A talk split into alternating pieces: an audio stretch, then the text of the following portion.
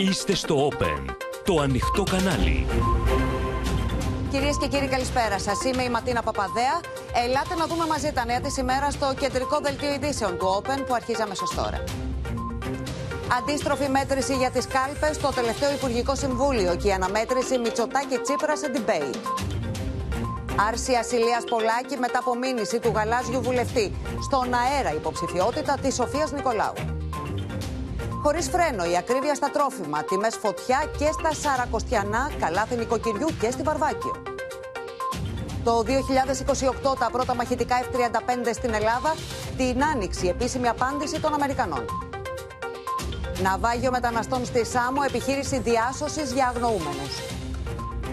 Εμφύλιο στην αυλή του Πούτιν μεταξύ του Υπουργού Άμυνας και του ιδρυτή των μισθοφόρων της Βάγνερ. Πυρηνικές απειλές της Μόσχας και απάντηση Biden. Στους δρόμους ξανά οι καλλιτέχνες για το προεδρικό διάταγμα που υποβιβάζει τα πτυχία τους.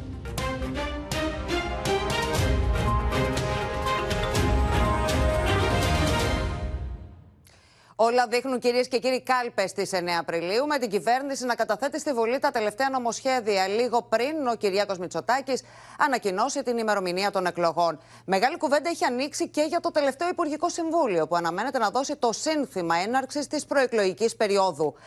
Από την πολιτική συζήτηση δεν λείπουν και οι μετεκλογικές συνεργασίες.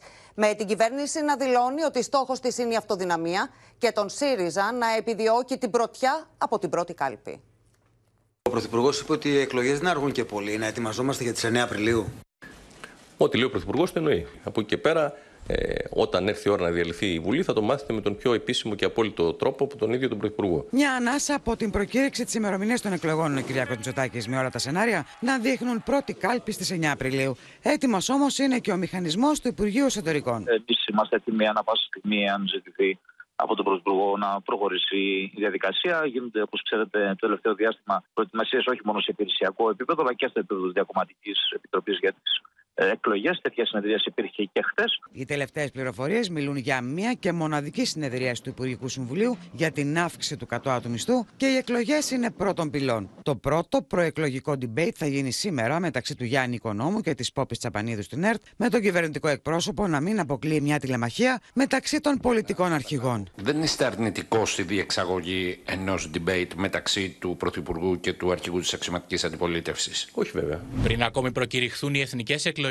Νέα Δημοκρατία και ΣΥΡΙΖΑ επιστρατεύουν σε πηχιαίους τίτλους στην τηλεμαχία Μητσοτάκη Τσίπρα με σκοπό να συντηρήσουν τον τοξικό πολιτικό διάλογο. Στην πολιτική συζήτηση που έχει ανοίξει, δεν λείπει ο προβληματισμός για τις μετεκλογικές συνεργασίες. Ο στόχος είναι να πάμε να κάνουμε μια αυτοδύναμη ε, κυβέρνηση την επόμενη μέρα. Ναι, σε αλλά ξέρετε, περίπτωση όπως που το- στις δεύτερες Α; εκλογές δεν συγκροτηθεί η δυνατότητα της, ε, ε, της ε, αυτοδυναμίας, τότε σίγουρα θα μπούμε σε μια πολιτική συζήτηση.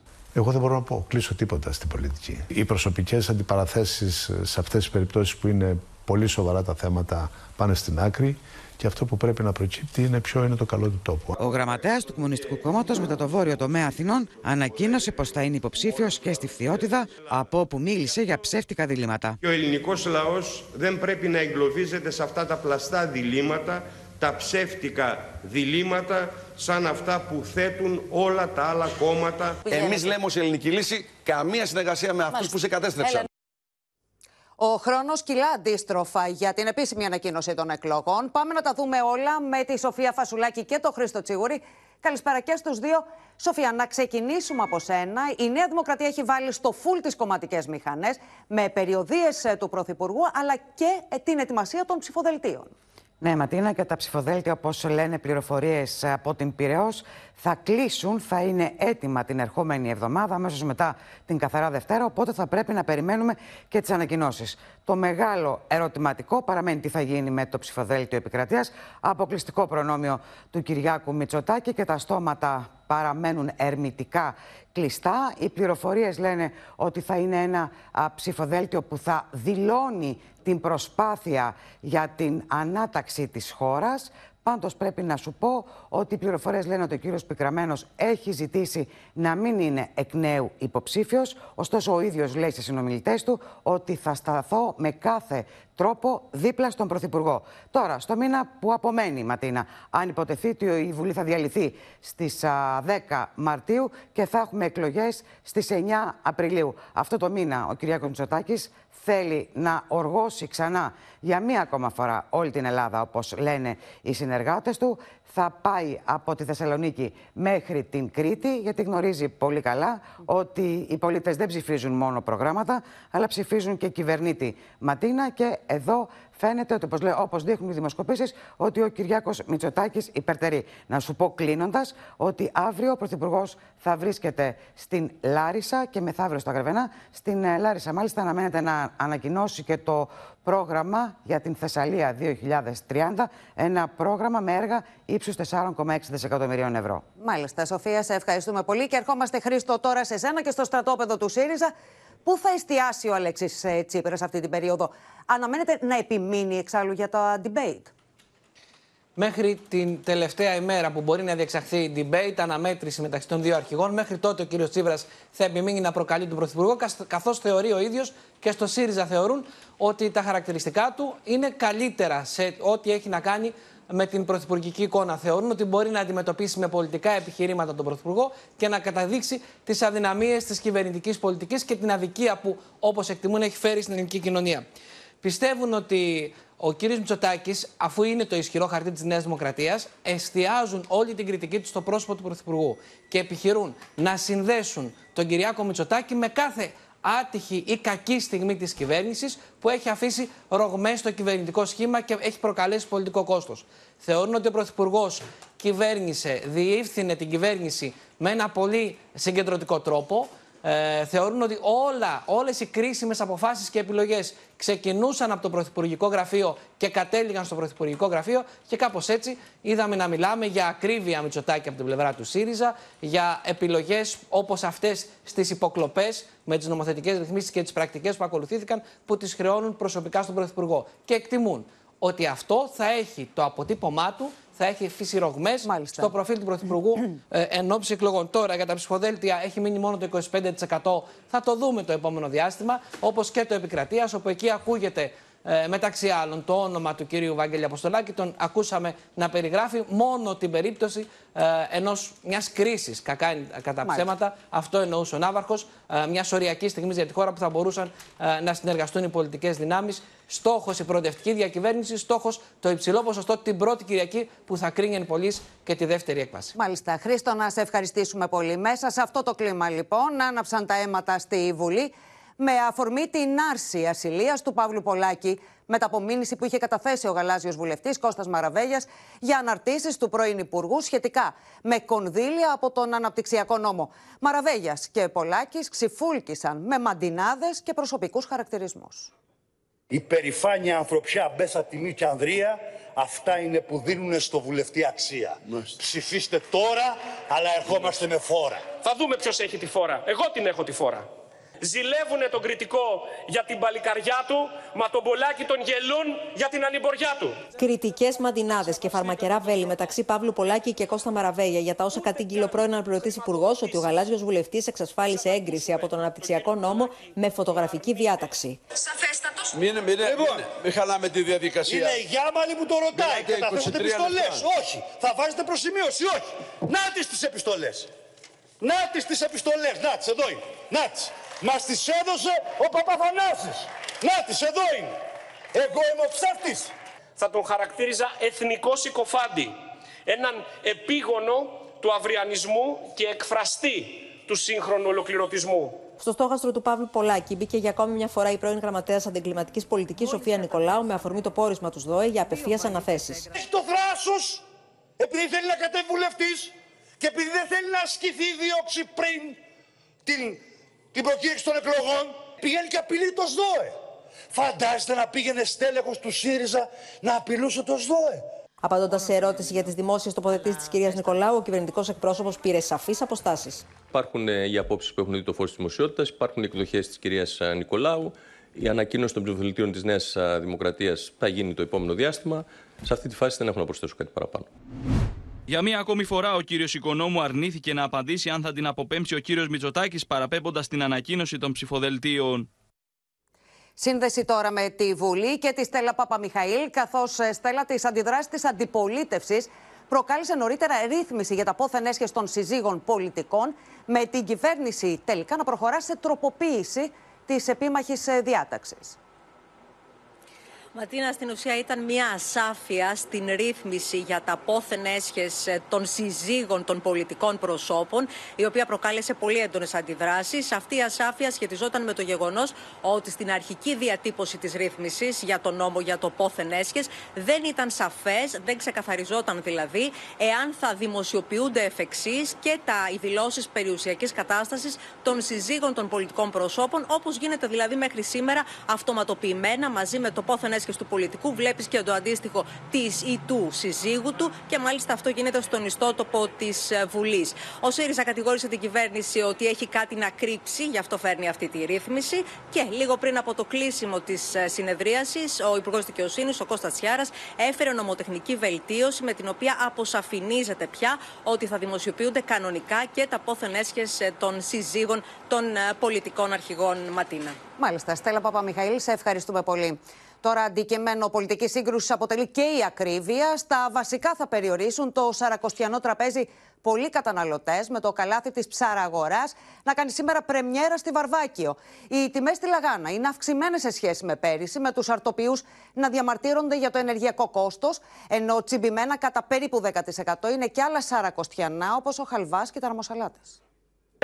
Αλμυρό θα είναι φέτος το σαρακοστιανό τραπέζι για τους καταναλωτές που δεν μπορούν να ξεφύγουν από την ακρίβεια. Ο καλός καιρός έφερε αυθονία και συγκράτηση τιμών στα ψαρικά, όμως η λαγάνα και άλλα είδη όπως ο χαλβά, η ταραμοσαλάτα και τα κατεψυγμένα ψαρικά παρουσιάζουν αυξήσεις από 10 έως 20%. Πιο πιστεύω ακριβά, άσχετο το με το καλάθι που λέμε, αλλά εντάξει, λίγο απ' όλα τα πήραμε. Ο Άδωνης Γεωργιάδης επισκέφθηκε το πρωί την κεντρική ψαραγορά που ξεκίνησε το δικό της καλάθι. Όσοι καταναλωτές επιλέξουν την κεντρική βαρβάκιο ηχθιαγορά και τα ψώνια του Σαρακοσιανά, να κερδίσουν πολλά χρήματα σχέση με πέρσι, σημαντική μείωση με σταθμικά περίπου 20%. Το καλάθι της ψαραγοράς, που θα διαρκέσει για όλη τη Σαρακοστή, περιλαμβάνει γαρίδα κόκκινη, γαρίδα γάμπαρη μικρή, καλαμάρι μικρό, θράψαλο μικρό, σουπιά και τσιπούρα έως μισό κιλό. Σε αυτό όμως δεν περιλαμβάνεται το χταπόδι. Φτιάξαμε το καλάθι τη αγορά, το οποίο περιέχει έξι κωδικούς για τη Σαρακοστή, οι οποίοι θα αλλάζουν εβδομαδιαίως. Θα είναι ένα ευέλικτο καλάθι, θα λέγαμε. Είμαστε 12 ευρώ γαρίδα, 12 ευρώ μικρό καλαμαράκι. Είμαστε στα χταποδάκια στα 13 ευρώ. Οι τιμές είναι πολύ πιο φθηνότερες από πέρσι. Παρά τις προσπάθειες των ανθρώπων της κεντρικής ηχθιαγοράς να συγκρατηθούν οι τιμές, αρκετοί καταναλωτές δηλώνουν ότι θα κάνουν σαρακοστιανό τραπέζι με τα βασικά. Η τιμή της λαγάνας, που δεν βρίσκεται στο σαρακοστιανό καλάθι, κινείται κατά μέσο όρο στα 3,5 ευρώ, αυξημένη σε σχέση με πέρυσι, εξαιτίας της εκτείναξης των πρώτων υλών αλλά και του υψηλού ενεργειακού κόστους. Η απλή λαγάνα θα κοιμαρθεί γύρω στα 3,40 και η σύνδετη γύρω στα 4,5 ευρώ. Πανηγυρίζει για το γεγονός ότι οθεί τους πολίτες να προσπαθούν να πάρουν ένα επίδομα για να επιβιώσουν σε αυτές τις εξαιρετικά δύσκολες συνθήκες την ώρα που βλέπουμε ότι η ακρίβεια στα τρόφιμα μήνα με το μήνα θεριεύει. Στο τέλος της επόμενης εβδομάδας αναμένεται να ξεκινήσουν οι πρώτες πληρωμές από το Market Pass. Το ότι η ακρίβεια στα τρόφιμα καλπάζει επιβεβαιώνεται και από τα στοιχεία της ε, Eurostat. Πάμε στο Γιάννη Φόσκολο που έχουμε κοντά μας να μας πει περισσότερα. Έχουμε τα οριστικά στοιχεία για τον πληθωρισμό Ιανουαρίου πλέον από τη Eurostat Ματίνα και μπορούμε να δούμε κάποια επιμέρους ποιοτικά στοιχεία που δείχνουν πράγματι ότι ο πληθωρισμός στα τρόφιμα συνεχίζει να καλπάζει στην Ελλάδα. Καταρχήν στο ψωμί. Ο πληθωρισμός ήταν τον Ιανουάριο 25,5%. Δηλαδή 25,5% ήταν ακριβότερο το ψωμί το Γενάρη από το Γενάρη του 2022 που και πάλι είχαμε αυξήσεις συγκριτικά με τον προηγούμενο χρόνο. Στην Ευρωζώνη 17%. Στο κρέας, επίσης πολύ σημαντικό α, ε, για το καλάθι του νοικοκυριού. Στην Ελλάδα 19,4% ήταν ο πληθωρισμός στο κρέας τον Γενάρη που μας πέρασε. Στην Ευρωζώνη 15,6%. Και πρέπει να σου πω ότι τους προηγούμενους μήνες, δηλαδή Δεκέμβρη και Νοέμβρη, ήταν μικρότερος ο πληθωρισμός. Ήταν 17%. Άρα έχουμε και αυξητική τάση μήνα με το μήνα. Και πάμε να δούμε και τα καταψυγμένα θαλασσινά, μια που ξεκινάει και η α, Σαρακοστή σε λίγες μέρες. Στην Ελλάδα 12% οι αυξήσεις. Ο πληθωρισμός συγκριτικά με ένα χρόνο πριν πάντα α, στο, στα καταψυγμένα θαλασσινά. Στην Ευρωζώνη 8,4% Ματίνα. Μάλιστα και είναι κάτι που το ζουν καθημερινά οι καταναλωτές. Σε ευχαριστούμε πολύ, Γιάννη. Αλλάζουμε θέμα. Πράσινο φως και τυπικά για την προμήθεια των μαχητικών 5η γενιάς F-35 από την Ελλάδα θα ανάψει η θετική απάντηση της Ουάσιγκτον που αναμένεται στην Αθήνα ακόμα και τον Απρίλιο. Ενώ τα πρώτα αεροσκάφη θα παραληφθούν το 2028. Την ίδια ώρα η ελληνική πλευρά κρατά μικρό καλάθι για μια ουσιαστική αλλαγή της τουρκικής τάσης μετά την απο... αποκλιμάκωση που έφεραν οι σεισμοί και σε κάθε περίπτωση ξεκαθαρίζει ότι στο τραπέζι του διαλόγου δεν πρόκειται να μπουν θέματα εθνικής κυριαρχίας. Την Άνοιξη αναμένεται η απαντητική επιστολή των ΗΠΑ στο αίτημα της Ελλάδας για πρόσκληση Αμερικανικών μαχητικών F-35, ανέφερε ο Υπουργός Άμυνας Νίκος Παναγιοτόπουλο, ενώ η παράδοση των πρώτων αεροσκαφών πέμπτης γενιάς στην πολεμική αεροπορία θα γίνει το 2028. Νομίζω ευλόγως θα περιμένουμε τον Απρίλιο ή τον Μάιο την, ε, την απάντηση από τους Αμερικανούς. Σύμφωνα με τις εκτιμήσεις, το πρώτο, τα πρώτα μάλλον από αυτά τα αεροσκάφη θα παραληφθούν, αν όλα εξελιχθούν ομαλώς, που δεν βλέπω κανένα λόγο να μην εξελιχθούν, ναι. μέσα στο 2028. Αναφερόμενος σε ελληνοτουρκικές σχέσεις, ο Υπουργός Άμυνας τόνισε ότι η Αθήνα κρατάει μικρό καλάθι για την αλλαγή στάσης της Τουρκίας μετά το σεισμό. Εμείς δεν κλείσαμε ποτέ καταρχάς την πόρτα του διαλόγου. Δεν είμαι σίγουρος αν έχουμε μπει σε μια νέα φάση. Σίγουρα, σίγουρα όμως έχουμε να κάνουμε μια αλλαγή σκηνικού. Για να πούμε ότι όντως είμαστε σε μια νέα φάση, θα ήθελα να δω κάποια στοιχεία μονιμότητας. Την ίδια ώρα πάντως, η Αθήνα επιβεβαιώνει ότι υπάρχει προσπάθεια επανεκκίνηση διαλόγου μεταξύ των δύο πλευρών, στη συνέχεια της συνάντησης που είχε διευθύντρια του διπλωματικού γραφείου του Κυριάκου Μητσοτάκη με τον Ιμπραχήμ Καλίν στις 18 Δεκεμβρίου στις Βρυξέλλες, ξεκαθαρίζοντας ότι δεν κάνει βήμα πίσω από τις κόκκινες γραμμές της. Υπάρχει μία προσπάθεια επανεκκίνησης ενός ελληνοτουρκικού διαλόγου, ο οποίος θα έχει το στόχο να μην είναι μία πρόσκαιρη ε, μια πρόσκαιρη διαδικασία, αλλά να έχει ένα βάθος χρόνου. Αυτό που δεν διαπραγματευόμαστε είναι τα θέματα σαφέστατα εθνικής κυριαρχίας. Διαμορφώνεται μια προοπτική να αλλάξει και η ατζέντα της συζήτησης για την επίλυση των ελληνοτουρκικών διαφορών στη βάση του, του διεθνούς δικαίου. Με σαφείς κόκκινες γραμμές, αλλά με μια προοπτική επίλυσης των διαφορών στο δικαστήριο της Χάγης στη βάση του διεθνούς δικαίου.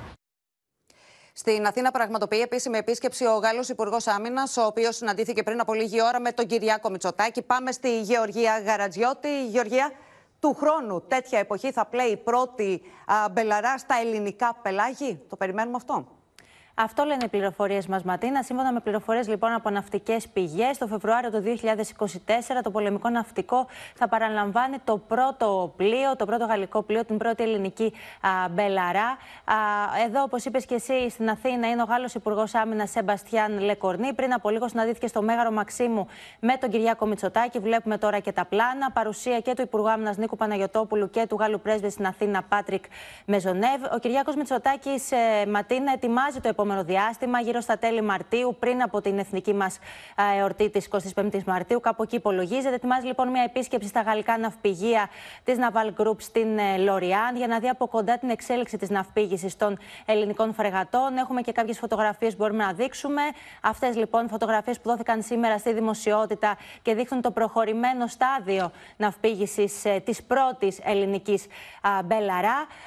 Αύριο το πρωί ο Γάλλος Υπουργός Άμυνας θα επισκεφθεί το ελληνικό Πεντάγωνο, όπου θα τον υποδεχτεί ο Υπουργός Άμυνας Νίκος Παναγιοτόπουλο. Θα ακολουθήσουν διμερές επαφές και δηλώσεις, ενώ στη συνέχεια θα μεταβούν στην Τανάγρα, στην 114 πτέρυγα μάχης και συγκεκριμένα στην Μοίρα 332, όπου είναι και η έδρα των γαλλικών μαχητικών Ραφάλ. Και εκεί θα ακολουθήσει μια ενημέρωση από τους Έλληνες υπτάμενους. Ένα ακόμα δείγμα της ενίσχυσης της ε, ελληνογαλλικής ε, αμυντικής συνεργασίας. Να σε ευχαριστήσουμε πολύ, Γεωργία. Στην Τουρκία τώρα, κυρίες και κύριοι, ο απολογισμός των νεκρών από το φωνικό σεισμό αυξάνεται και η κοινωνική δυσαρέσκεια διωγγώνεται, με τον Τούρκο πρόεδρο να επιχειρεί να αντιστρέψει το κλίμα με επισκέψεις σε νοσοκομεία για να δει διασωθέντες. Την ίδια στιγμή, η αναβολή των εκλογών δείχνει να απομακρύνεται, με το επιτελείο του Ερντογάν να κοιτάζει προς την 18 Ιουνίου ως την πιθανότερη ημερομηνία.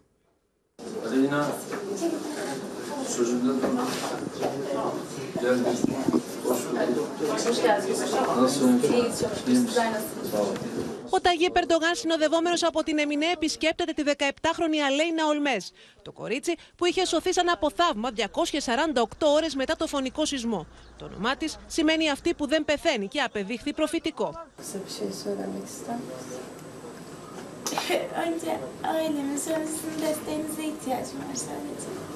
Ο Τουρκός πρόεδρος έχει επιδοθεί σε έναν αγώνα χτισήματος ενός πιο ανθρώπινου προφίλ, δείχνοντας πως μοιράζεται τον πόνο των πληγέντων την ώρα που ο αριθμός των νεκρών ξεπερνά τις 43.000. Eğer Türkiye çok uzun zamandır bu hazırlıkları yapmamış olsaydı, eğer gerçekleştirmemiş olsaydı Türkiye büyük bir kaosla karşı karşıya kalırdı. Bugün kaçıncı gün? Τι δικαιολογίε του Σοηλού σίγουρα δεν φαίνεται να συμμερίζεται ο Μουσταφά Καζάζ, που ακόμα και μετά το τέλο των ερευνών έχει κατασκηνώσει στα ερήπια του κτηρίου που έμενε η οικογένειά του. Kendim imkanlarla çıkarttım ablamın cesedi. Aynı yerden kazıdım, öyle geçtim. Annemin cesedini de çıkarttım. Onların ikisini toprağa verdim.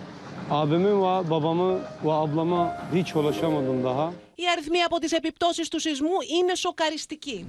865.000 άνθρωποι μένουν σε σκηνές. 376.000 μένουν σε φοιτητικές αιστείες και δημόσιους ξενώνες. 164.000 κτίρια έχουν καταστραφεί ή υποστεί σοβαρές ζημιές. Την ώρα που οι αρχές έχουν ταυτοποιήσει ως υπόπτους για παρανομίες στις κατασκευές 564 εργολάβους, εκ των οποίων 160 έχουν συλληφθεί.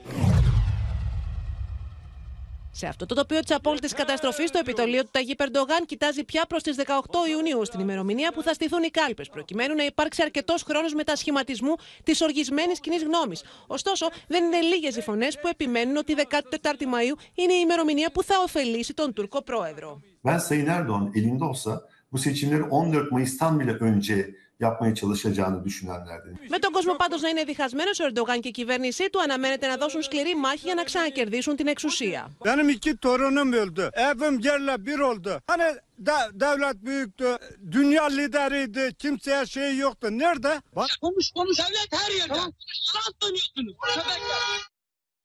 Μετά και τον φωνικό σεισμό στην Τουρκία έχουν εκφραστεί έντονες ανησυχίες για αναζωπήρωση των μεταναστευτικών κυμάτων προς τη χώρα μας. Έχουμε κοντά μας τη Μίνα Καραμίτρου και τον Μίλτο Σακελάρη.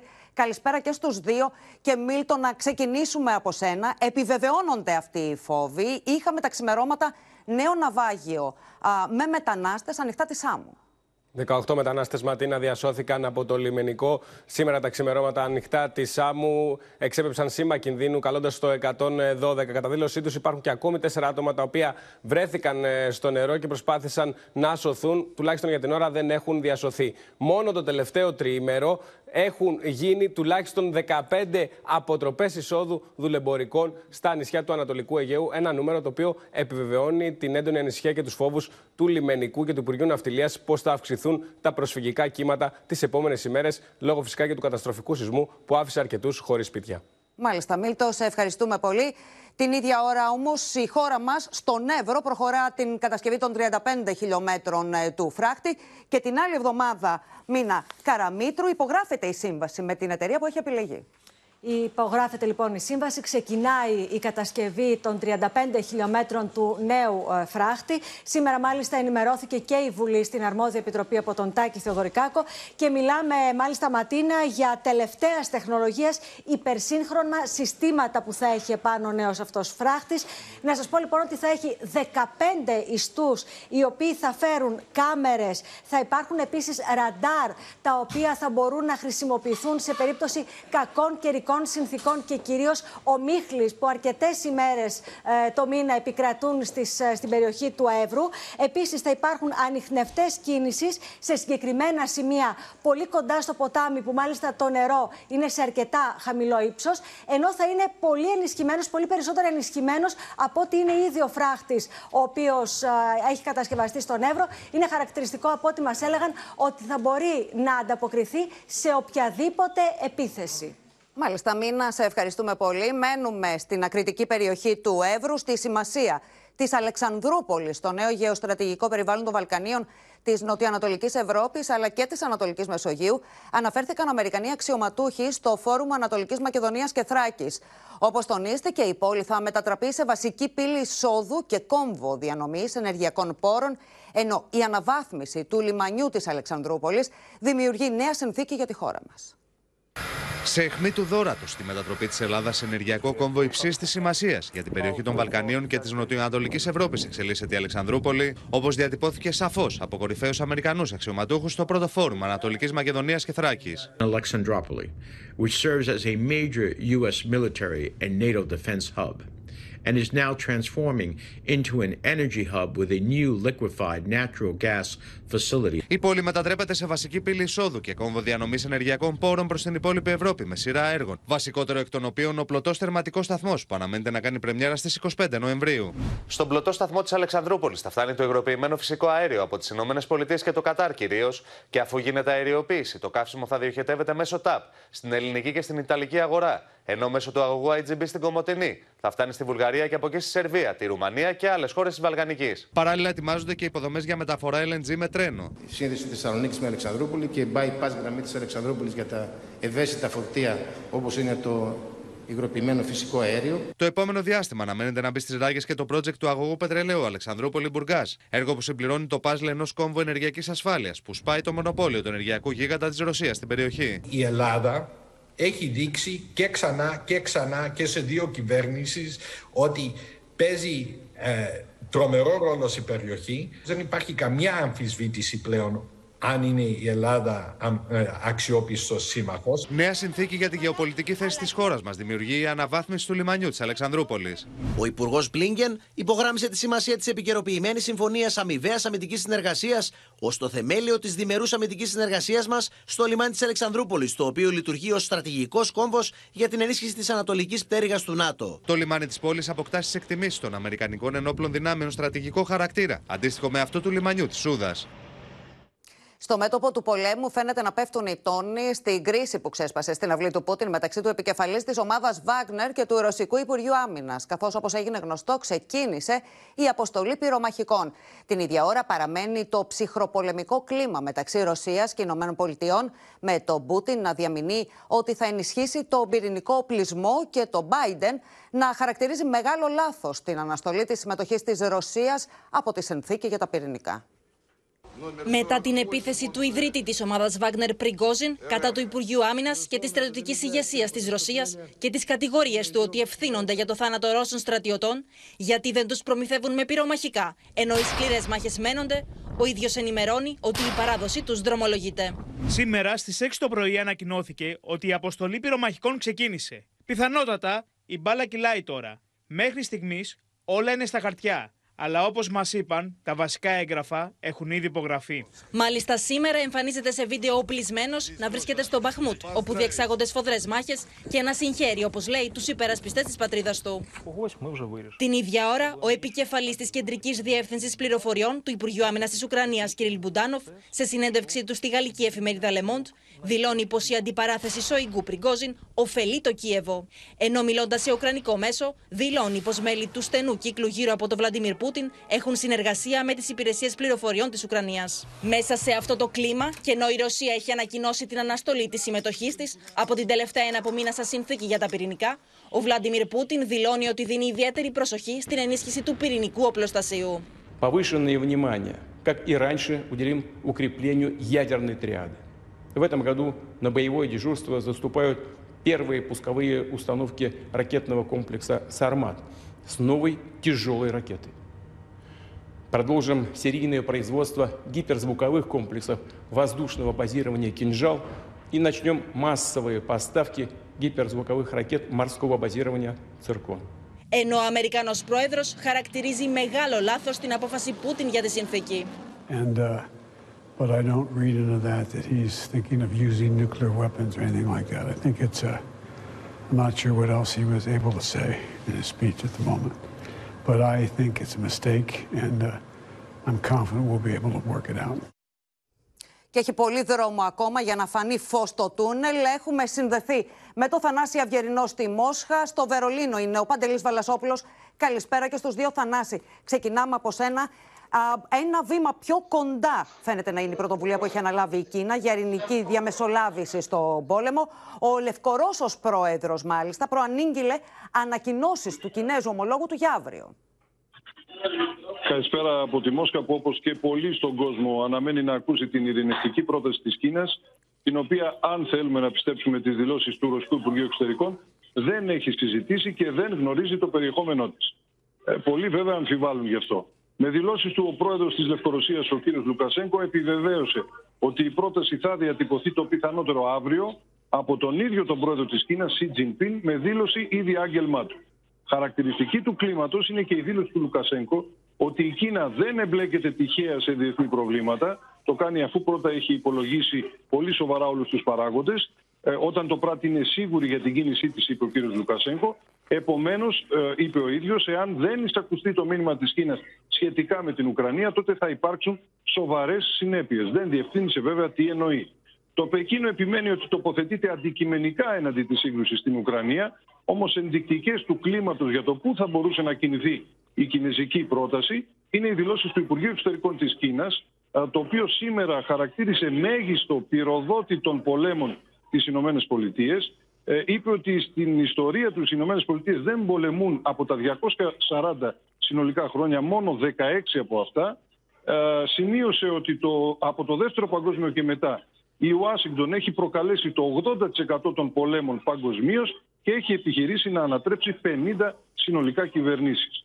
Ο Βλαντίμιρ Πούτιν ε, επανέλαβε και σήμερα ε, τις, ε, καταθέτοντας στεφάνι στον άγνωστο στρατιώτη της ε, Μόσχας τα τείχη του Κρεμλίνου και συναντώντας ε, βετεράνους του πολέμου της πολεμικής επιχείρησης που βρίσκεται σε εξέλιξη στην Ουκρανία επανέλαβε ότι η αλήγιστη ενότητα του ρωσικού λαού είναι η εγγύηση της νίκης του και ότι η Μόσχα πολεμά για την προστασία του λαού της στα ιστορικά εδάφη, εδάφη της, όπως χαρακτηρίζει τις επαρχίες της Ουκρανίας, όπου βέβαια διεξάγεται ε, ε, η σύγκρουση με τον ε, στρατό του Κιέβου. Μάλιστα. Θανάση Αυγερινές, ευχαριστούμε πολύ και έρχομαι Παντελή Παλασόπουλε σε εσένα.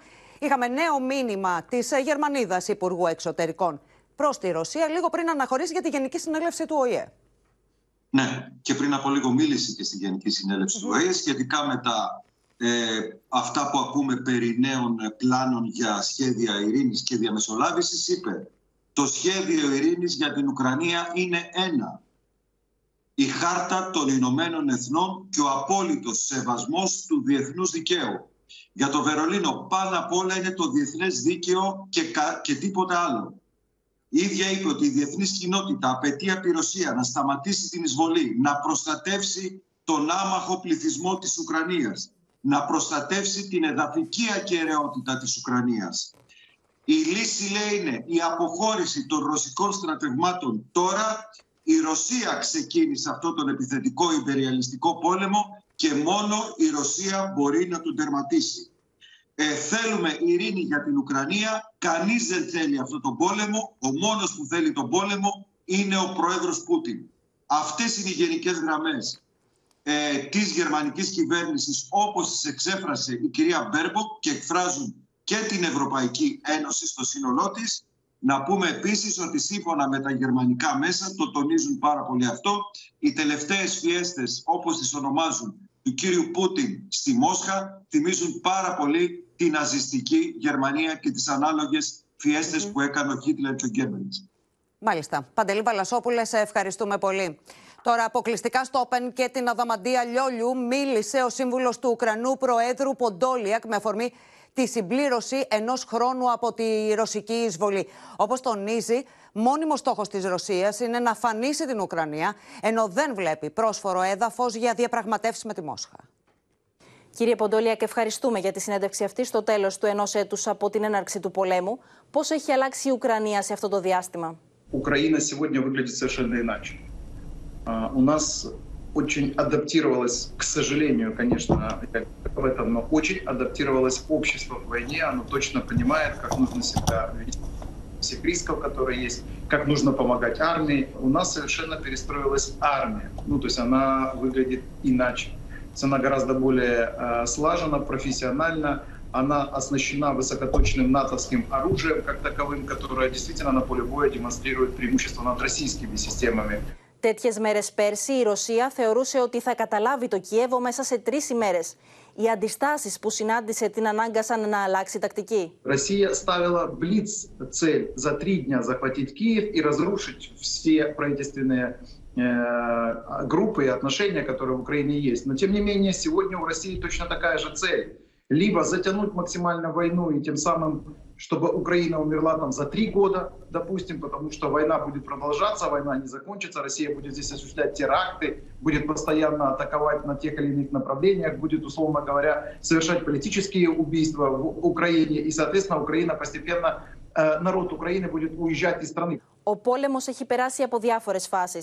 Σε ποιο στάδιο θεωρείτε ότι βρίσκεται αυτή την περίοδο και ακόμη διαφαίνεται στον ορίζοντα ενδεχόμενο να καθίσετε στο ίδιο τραπέζι με τη Ρωσία. Поэтому, безусловно, после года войны, имея качественную армию, имея мобилизованное общество и государственную систему управления, мы контролируем ситуацию. То есть любой переговорный процесс перечеркнет э, все, что мы год делаем, защищая свою страну. Переговорная позиция сегодня идет, э, формирование переговорной позиции идет на поле боя. Безусловно, если мы освобождаем свою территорию, выходим на границы 91 года, тогда возможен переговорный процесс в рамках обсуждения следующих вопросов. Это зона демилитаризации вдоль границ, это э, репарационные многолетние выплаты, потому что именно Россия разрушала экономику, а не кто-то другой, имеется в виду инфраструктуру, экономику, э, разрушала здания, э, жилые здания, ну то есть социальную инфраструктуру. Так мы готовы воевать за свою территорию, услышьте в конце концов нас. Это единственное правильное поведение для таких стран, как Украина. Στι εξελίξει για το Qatar Gate, χρηματοδότηση ύψου 250.000 ευρώ για την προεκλογική τη εκστρατεία στι ευρωεκλογέ του 2019 έλαβε η Εύα Καηλή από το Κατάρ σύμφωνα με όσα κατέθεσε ο Αντώνιο Παντσέρη στο πλαίσιο συνεργασίας του με τις βελγικές αρχές. Την αποκάλυψη έκανε μέσω του Όπεν ο δικηγόρος της Μιχάλης Δημητρακόπουλος, χαρακτηρίζοντας ψευδείς τους ισχυρισμούς Παντσέρη. Η Εύα Καηλή έλαβε από το Κατάρ 250.000 ευρώ για την προεκλογική της εκστρατεία το 2019. Υποστήριξε στις βελγικές αρχές ο Αντώνιο Παντσέρη στο πλαίσιο της συνεργασίας του μαζί τους. Και αληθές να είναι αυτό το περιστατικό, είναι ψευδές. Είναι πλημέλημα. συνεργασίας. Το είπα στο δικαστήριο, όχι μόνο είναι πλημέλημα και παραγεγραμμένο, αλλά έχει βέβαια την ηθική του απαξία. Είπα ότι αρμόδια είναι η ελληνική δικαιοσύνη, δεν είναι η βελγική. Και εκείνη τη στιγμή έπρεπε να δείτε τι έγινε στο ακροατήριο, κοίταγε ο ένας τον άλλον. Αν και δεν υπάρχουν διαρροές στον Ιταλικό τύπο για τους ισχυρισμούς του Αντώνιου Παντσέρη, πολλοί εκτιμούν ότι ο φερόμενο εγκέφαλος του Qatar Gate τοποθετεί την Εύα Καηλή ψηλά στην ιεραρχία του κυκλώματος. We know that uh, Panseri said that uh, he didn't share his activity only with Georgie, but probably Georgie had more than a sentimental connection with Mr. Khalil. Ο δικηγόρος της Εύας Καηλή επιβεβαίωσε τη γνησιότητα του εντάλματος που δημοσίευσε το πολίτικο, το οποίο, όπως λέει, συντάχθηκε με προχειρότητα. Η κατηγορία για τη συμμετοχή σε εγκληματική οργάνωση έγινε πριν μια εβδομάδα που κατέθεσε ένας από τους μεγαλύτερους ψεύτες που υπάρχουν και ακούει στο όνομα Αντώνιο Παντσέρη. Χθες η Ιταλική αστυνομία, σε συνεργασία με τις βελγικές αρχές, έκανε έφοδο στα γραφεία της μη κυβερνητικής οργάνωσης του Νικολό Ταλαμάνκα. I know for sure that they collect a lot of papers and uh, especially about the accounts of some of the people involved. Την Τετάρτη, ο πατέρας της Ευασκαηλή πήγε την εγγονή του να δει τη μητέρα της στις φυλακές του Χάρεμ, όπου διοργανώθηκε πάρτι μασκέ για τα παιδιά όλων των κρατουμένων. Σύμφωνα με δημοσιεύματα, την προηγούμενη μέρα ο πατέρας της είχε επισκεφθεί στις φυλακές τον σύντροφο της Εύα Καηλή, Φραντζέσκο Τζόρτζι. Σε μια είδηση που έγινε νωρίτερα γνωστή, σε δέσμευση της κινητής και ακίνητης περιουσίας γνωστού τηλεοπτικού παραγωγού, προχώρησε η αρχή για το ξέπλυμα μαύρου χρήματος για οφειλές στο δημόσιο. Πάμε στην Έλενα Γαλάρη που θα μας πει περισσότερα. Έλενα.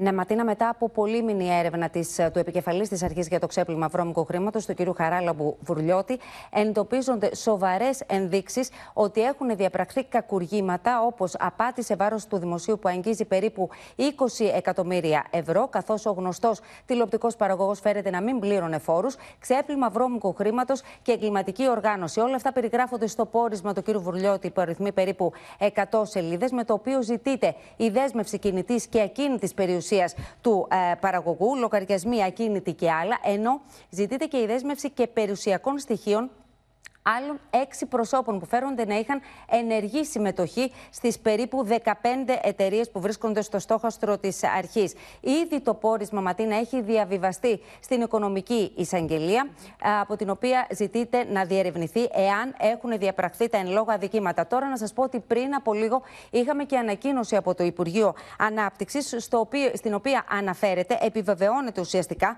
ότι πράγματι από τον Αύγουστο του 2022 είχε εγκριθεί επιδότηση ύψους 2 εκατομμυρίων ευρώ στην εταιρεία, η οποία όμως δεν επρόκειτο να εκταμιευτεί άμεσα. Ε, αυτό θα γινόταν εφόσον θα ολοκληρωνόταν η επένδυση. Μάλιστα, και η έρευνα είναι σε πλήρη εξέλιξη. Έλενα Γαλάρη, σε ευχαριστούμε πολύ. Στους δρόμους παραμένουν κυρίες και κύριοι οι καλλιτέχνες, συνεχίζοντας τις κινητοποιήσεις για την αναγνώριση των πτυχίων τους. Απορρίπτοντας την κυβερνητική ρύθμιση, σήμερα πραγματοποίησαν συγκεντρώσεις σε Αθήνα, Θεσσαλονίκη και Πάτρα.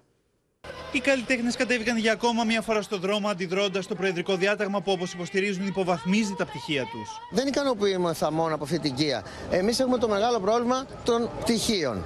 Πρέπει να αποχαρακτηριστούν από ΔΕΛΤΑ Το πώς θα το βρει η κυβέρνηση. Να το ξανακάνει ΤΑΦ Ε για να αποκτήσουν τα πτυχία μας αξία. Η πορεία των καλλιτεχνών κατέληξε στην πλατεία Συντάγματος. Έξω από το Κοινοβούλιο πραγματοποίησαν παράσταση διαμαρτυρίας, παρουσία ισχυρών αστυνομικών δυνάμεων.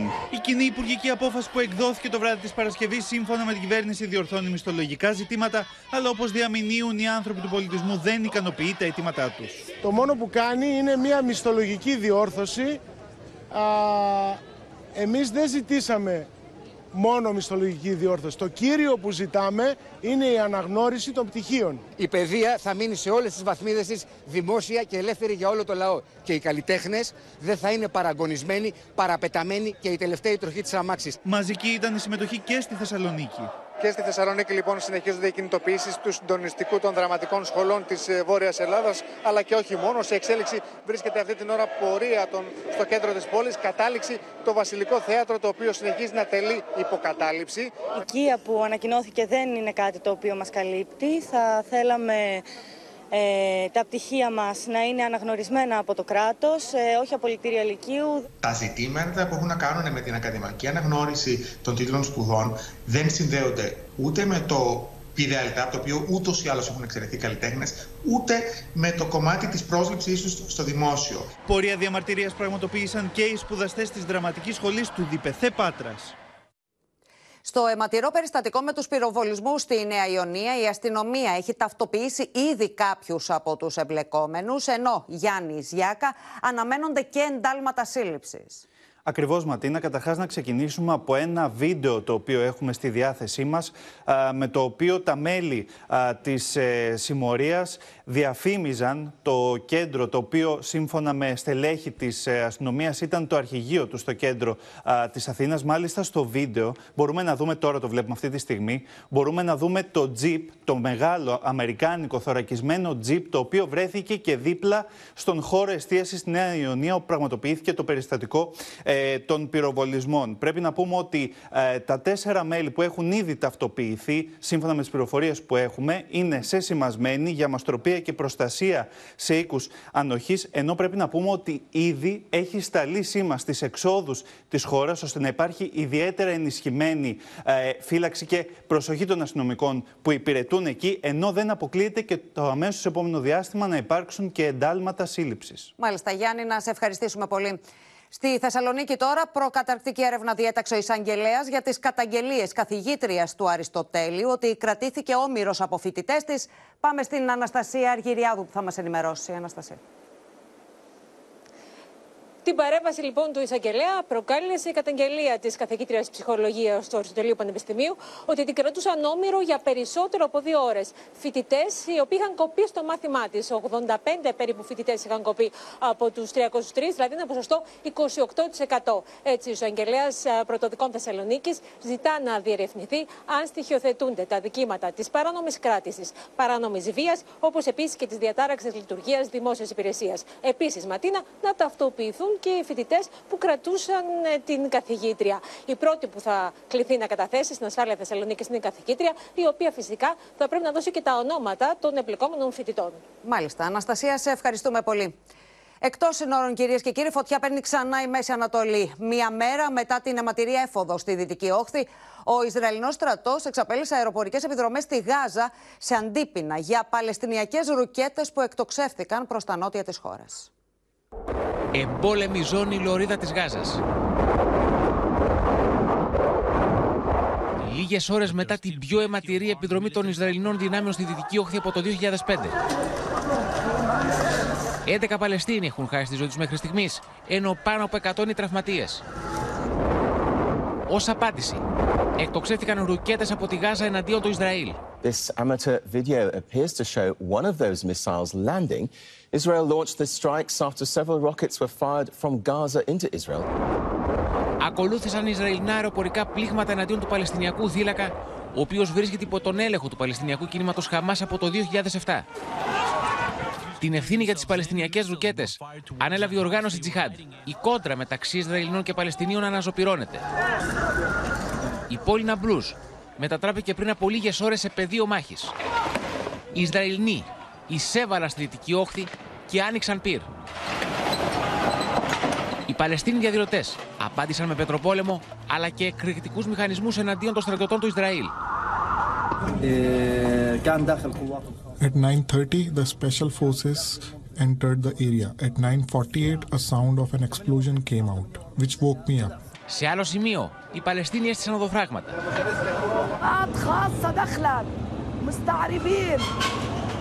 الصغير والكبير يصيح وينادي الله اكبر حرام عليهم Οι Ισραηλινές δυνάμεις έμειναν στην αυτόνομη Παλαιστινιακή ζώνη για περίπου τρει ώρες. Πάμε να δούμε και άλλε ειδήσει από τον κόσμο, ξεκινώντα από τη Βραζιλία, όπου δύο άντρε πυροβόλησαν και σκότωσαν 7 άτομα, ανάμεσά του μία 12χρονη, επειδή έχασαν στον πιλιάρδο. Μόνο αποτροπιασμό προκαλεί βίντεο από κάμερα ασφαλείας, στο οποίο έχει καταγραφεί η απόλυτη φρίκη μέσα σε ένα μπιλιαρδάδικο στη Βραζιλία. Ένας άνδρας διακρίνεται να βάζει σε σειρά 7 άτομα και ένας άλλος να μπαίνει κρατώντας μία καραμπίνα με την οποία αρχίζει να πυροβολεί αδιακρίτως. Στο φωνικό αμόκ συμμετέχει αμέσως και ο δεύτερος με ένα περίστροφο. Εφτά νεκροί ο τραγικός απολογισμός ανάμεσά τους και ένα κορίτσι 12 ετών. Οι δράστες, όπως ισχυρίστηκαν, είχαν χάσει δύο παιχνίδια μπιλιάρδου και εξοργίστηκαν όταν οι θαμώνες τους κορόιδεψαν. I apologize. This is really difficult uh, to cover. Είναι η στιγμή που δημοσιογράφος στο Ορλάντο των Ηνωμένων Πολιτείων λυγίζει, ενώ μεταδίδει την είδηση του θανάτου συναδέλφου της. Νωρίτερα, ένας 19χρονος είχε σκοτώσει μια 20χρονη. Το τηλεοπτικό συνεργείο πήγε στο σημείο για ρεπορτάζ και ο δημοσιογράφος πυροβολήθηκε από τον δράστη, όπως και 9χρονο κορίτσι που βρισκόταν κοντά.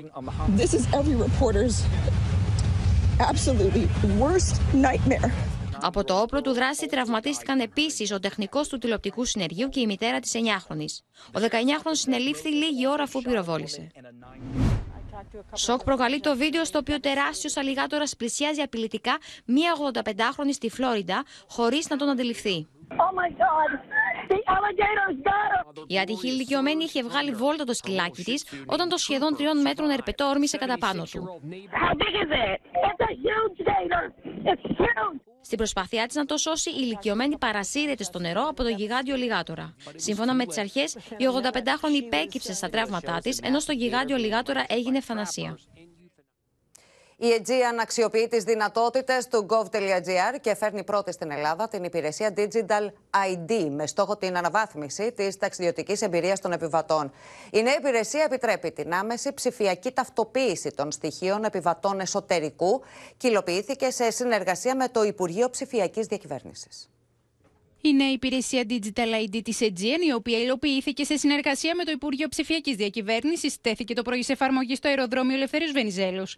Πρώτη τη δοκίμασαν ο Υπουργός Ψηφιακής Διακυβέρνησης Κυριάκος Πυρακάκης και ο Διευθύνων Σύμβουλος της Aegean Δημήτρης Γερογιάννης. Αυτή η νέα ψηφιακή υπηρεσία αποτελεί αποτέλεσμα στενής συνεργασίας ανάμεσα στο δημόσιο και στον ιδιωτικό τομέα. Χαιρόμαστε πάρα πολύ και συγχαίρουμε την Aegean για την πρωτοβουλία να ενσωματώσει ε, τις ψηφιακές ταυτότητες στην εφαρμογή της, έτσι ώστε η ταξιδιωτική εμπειρία να γίνει πιο εύκολη για τους πολίτες. Η ενσωμάτωση της ψηφιακής ταυτότητας στην κάρτα επιβίβασης με απλό αλλά και ασφαλή τρόπο, εφαρμογή την οποία μόλις τώρα εγκαινιάσαμε με τον κύριο Υπουργό, αποτελεί τη συνέχεια μια σειράς εφαρμογών που έχουμε αναπτύξει σαν Aegean με βάση την τεχνολογία, οι οποίες διευκολύνουν και αναβαθμίζουν την ταξιδιωτική εμπειρία του κάθε επιβάτη. Η χρήση της υπηρεσίας είναι απλή και γρήγορη. Οι επιβάτες εσωτερικού, αφού ολοκληρώσουν τη διαδικασία του check-in μέσω της εφαρμογής της Aegean, έχουν τη δυνατότητα να προσθέσουν την ψηφιακή ταυτότητά τους στο Mobile Boarding Pass. Με τον τρόπο αυτό, ο επιβάτης διαθέτει πλέον στην κάρτα επιβίβαση στο κινητό του και την ψηφιακή του ταυτότητα, διευκολύνοντας έτσι τον έλεγχο των στοιχείων του και κάνοντας τη διαδικασία επιβίβασης και πιο γρήγορη αλλά και πιο απλή. Για την επίτευξη της πιστοποίησης και την επαλήθευση των στοιχείων των επιβατών, η υπηρεσία Digital ID της Aegean είναι διασυνδεμένη με την εφαρμογή για κινητά τηλέφωνα gov.gr Wallet και πληροί όλα τα πρότυπα ασφάλειας και κρυπτογράφησης για διαδικτυακές συναλλαγές. Και στο σημείο αυτό ολοκληρώθηκε το κεντρικό δελτίο ειδήσεων. Μείνετε μαζί μας. Αμέσως μετά ακολουθεί η σειρά του Open η δική μας οικογένεια. Και στις 9 μην χάσετε την ξένη ταινία Η Ένορκη με τους Τζον Κιούζακ και Ντάστιν Χόφμαν. Κυρίες και κύριοι, από όλους εμάς, καλό βράδυ.